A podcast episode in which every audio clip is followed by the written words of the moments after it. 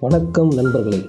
Welcome to the mouth of the town ஊர்வாய் உங்களை அன்புடன் வரவேற்கிறது. யாழினி வந்தாலா? ரெண்டு பேரும் பார்த்துக்கிட்டாங்களான்னு சொல்லி முடிச்சிருந்தோம். கண்டினியூ பண்ணுவோம் அதோட. யாழினி வரா?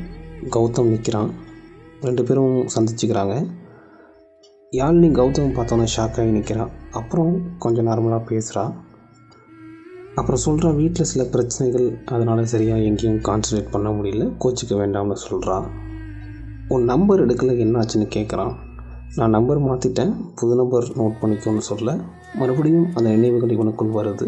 பட் அது ரெண்டு பேருக்கும் இல்லைன்னு புரியுது இவனுக்கு. பழையபடி பழக ஸ்டார்ட் பண்ணுறாங்க ரெண்டு பேரும் ஒருத்தருக்கு ஒருத்தர் நிறைய டைம் ஸ்பெண்ட் பண்ணுறாங்க ரெண்டு பேருக்கும் கொஞ்சம் டைம் ஆகுது அவங்க செட்டில் ஆகிறதுக்கு கூட. இருந்தாலும் அவங்களுக்குள் இருந்த காதல் இன்னும் மாறலை சொல்லிக்கவும் இல்லை.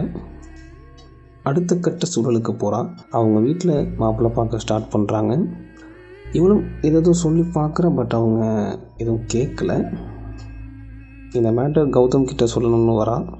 அவன் கிட்ட சொல்கிறான் இந்த மாதிரின்னு. அவன் அதுக்கு நீ என்ன பதில் சொன்னன்னு கேட்குறான் இப்போயாவது அவள் காதலை சொல்ல மாட்டாளான்னு ஏங்குறான். அவளுக்கு என்ன சொல்கிறதுன்னு தெரியல. பிகாஸ் அவள் இவ்வளோ நாள் நம்ம தான் இவனை லவ் பண்ணியிருக்கோம்.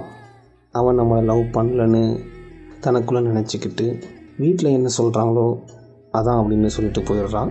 இப்போ இவனும் நம்ம மட்டும்தான் லவ் பண்ணியிருக்கோம். அவன் நம்மளை லவ் பண்ணலன்னு நினைக்கிறான். நீங்கள் கவனிச்சிங்களா? ஏக ஒரு மனுஷனை கொண்டுடுங்க ரெண்டு பேருக்கும் இருந்த அந்த வழி உண்மையிலே அதை கடந்து வந்தவர்களுக்கு தான் தெரியும். ஒரு ரிசர்ச் என்ன சொல்லுதுன்னா நூற்று தொண்ணூறு சதவீதம் லவ் ஈகோவில் தான் பிரியுதுன்னு சொல்கிறாங்க பேசி தீத்தா எந்த பிரச்சனையாக இருந்தாலும் தீர்வுக்கு வரும். கடைசியில் ரெண்டு பேரும் தங்களோட காதலை சொன்னாங்களா இல்லையா? நெக்ஸ்ட் எபிசோடில் பார்ப்போம். என்றும் அன்புடன் உங்கள் உருவாய்.